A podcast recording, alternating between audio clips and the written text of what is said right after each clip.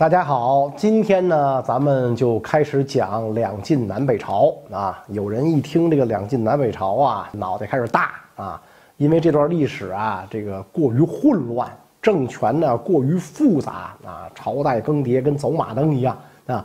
实际上呢，这正是两晋南北朝时期的精彩之处啊。如果说三国分久必合，合久必分，那么两晋南北朝啊，就是闪分顺合啊。无论多少英雄大浪，始终是瞪不出金来，是吧？你以为的主角呢，往往不是被厉害的英雄灭的，也不是被阴险的小人物灭的，而是被路人甲灭的。然后你以为路人甲是主角的时候，他一个转身又被路人乙给灭了啊！真可以说得上是世人皆可称王。而就在这样的一个乱世，又不缺乏文人墨客，那比如我们熟知的兰亭雅士王羲之、五柳先生陶渊明、山水田园大小谢等等，全部出在这一个时代啊。那么这个时代究竟藏了多少故事啊？咱们呢就追根溯源。从晋朝的建立开始讲啊，在这儿呢就不得不提一下鼎鼎大名的司马家族。听过我五千年系列这个汉末三国的朋友啊，应该对司马家呀都不陌生了啊。这个家庭呢，在走向皇权的过程当中，每一步都是蘸着血印儿往前走的啊。咱们就说曹丕的托孤大臣司马懿啊，先是发动了这个高平陵政变。啊，随后呢，除掉了自己的政敌大将军曹爽，从此曹魏的军政权力落入到了司马懿手中。再说他的两个儿子也不是什么省油的灯，长子司马师当政的时候诛杀了众多重臣，一灭人家三族，最后呢，直接废掉了皇帝曹芳。次子司马昭上台以后更狠，同样诛灭了无数的大臣，并夷其家族。不过这回不是废帝了，而是直接把皇帝曹髦给杀了，改立曹奂为帝。因此有一句名言叫做“司马昭之心，路人皆知”，对吧？这个后来呀，这个到了东晋的时候啊，东晋的这个皇帝听这个大臣讲他们司马家的祖宗是怎么上台的。这个东晋的皇上啊，拿被子盖上脸，躺在床上都不好意思到这种程度。说我祖宗要是真真的是这么上台的，说我们家这个这个以后遭到的所有的事儿都是应该的，那就太缺德了，干的这些事儿。到了司马昭的儿子司马炎这儿，那就得缺德到头，已经不满足于做一人之下万人之上的晋王，于是呢，把皇帝曹奂从宝座上。给薅了下来啊！公元二百六十六年二月，司马炎继皇帝位，建立了晋朝，这就是历史上的西晋。给前任皇帝曹奂封了个陈留王啊，滚出洛阳，以后非宣诏不许入京。至此，司马氏终于爬上了权力的巅峰。那么，当上了皇帝之后，司马炎心里就开始琢磨：如何能让我司马家的天下长长久久呢？我得以史为鉴啊！想当年，他曹家建国伊始，为了确保这个嫡脉子孙皇权稳固，定下了刻薄宗亲的规矩。底下这些曹姓王侯们，只给封个头衔不给兵权，顶多带一百多个老兵，平时看个家护个院。要是赶上个寒暑假，王侯们说我想出远门旅游，不行，只能在封地周围方圆三十里的范围内活动。不仅如此。为了避免宗王久居一地，勾结地方对抗中央，还让这个宗王不停的搬家换封地，这么一来的结果，这个曹氏宗亲是没有能力争皇权，你保不齐外姓乱政，皇上一出事儿，这些个王侯连秦王的实力都没有，最后一块完蛋。我司马家就是这么夺的江山。那现在我当了皇上，我得吸取这个教训，可不能再这么干。所以，司马炎继位之初干的第一件事，仿效当年汉高祖刘邦，大封宗室，一口气儿封了二十七个王。后来觉得不够，又陆续增封，一共封了五十七个王啊！这堪称是中国历史上啊封王的最高纪录，就是正规政权啊！你别跟太平天国比啊！这而且这些王拥有极大的权力啊，甚至可以以郡为国。尽管如此，司马炎呢还是不放心，亲王虽多，权力虽重，但是还是离这个洛阳啊远了一些。所以司马炎特意委任了几位宗王统帅重兵，出镇许昌、邺城、长安这些地方，以此来拱卫首都洛阳。一番调动之后，司马炎总算安下心来啊！可惜让司马炎万万没有想到的是，他的这种做法恰恰给晋朝的未来留下了一个无穷的隐患。这个呢，我们后边再说啊。那么司马炎在政治上大封宗室啊。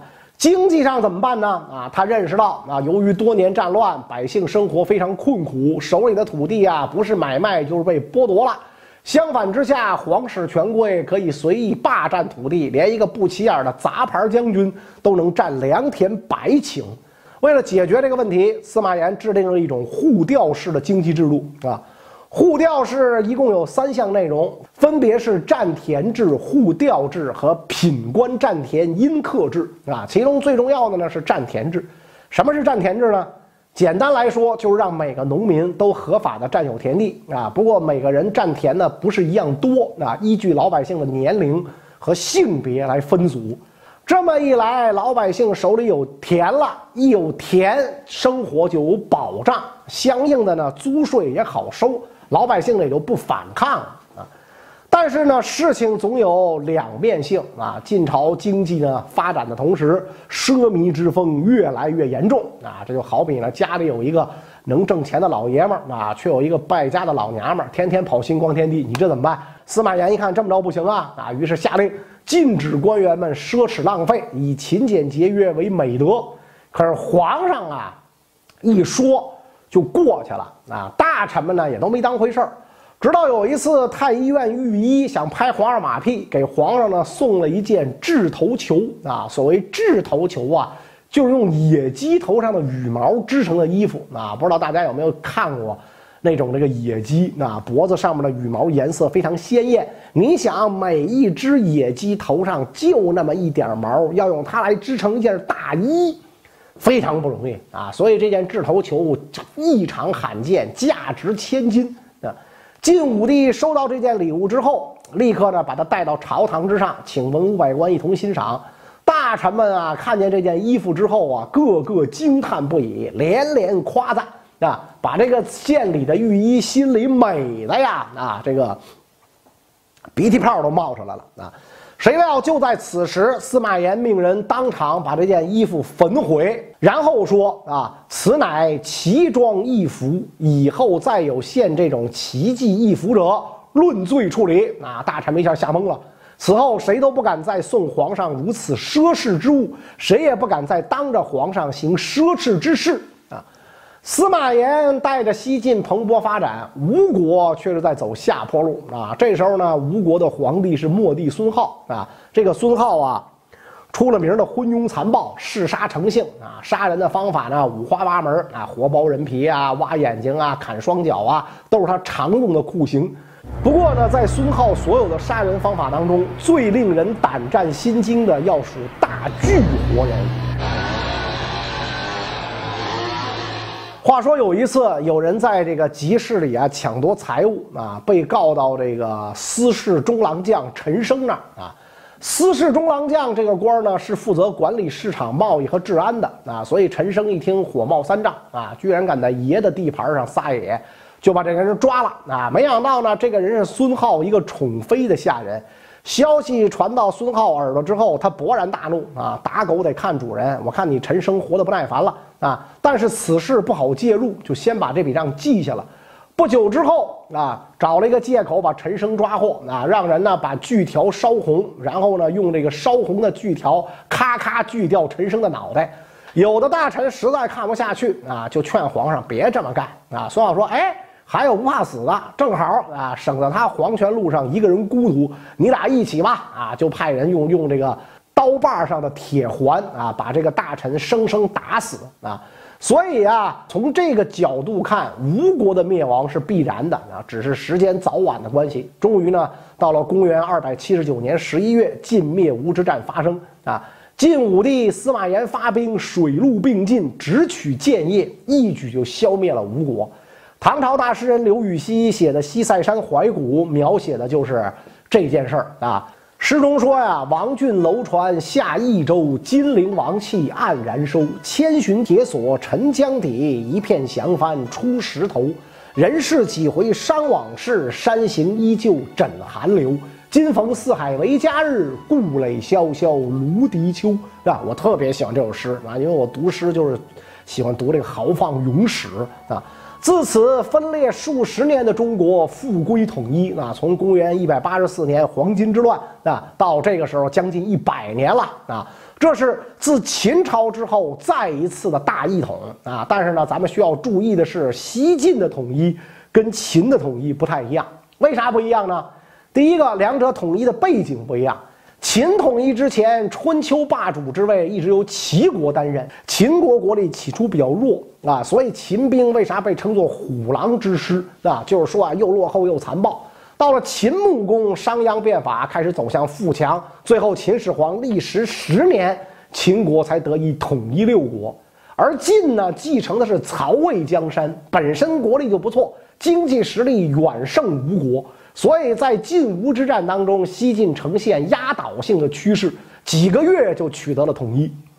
西晋统一全国之后，中国就进入一个比较繁荣的时代啊。这个时代呢，叫做太康盛世啊，因为晋武帝司马炎年号太康，可想而知，这个时候的晋武帝这个膨胀到了极点啊。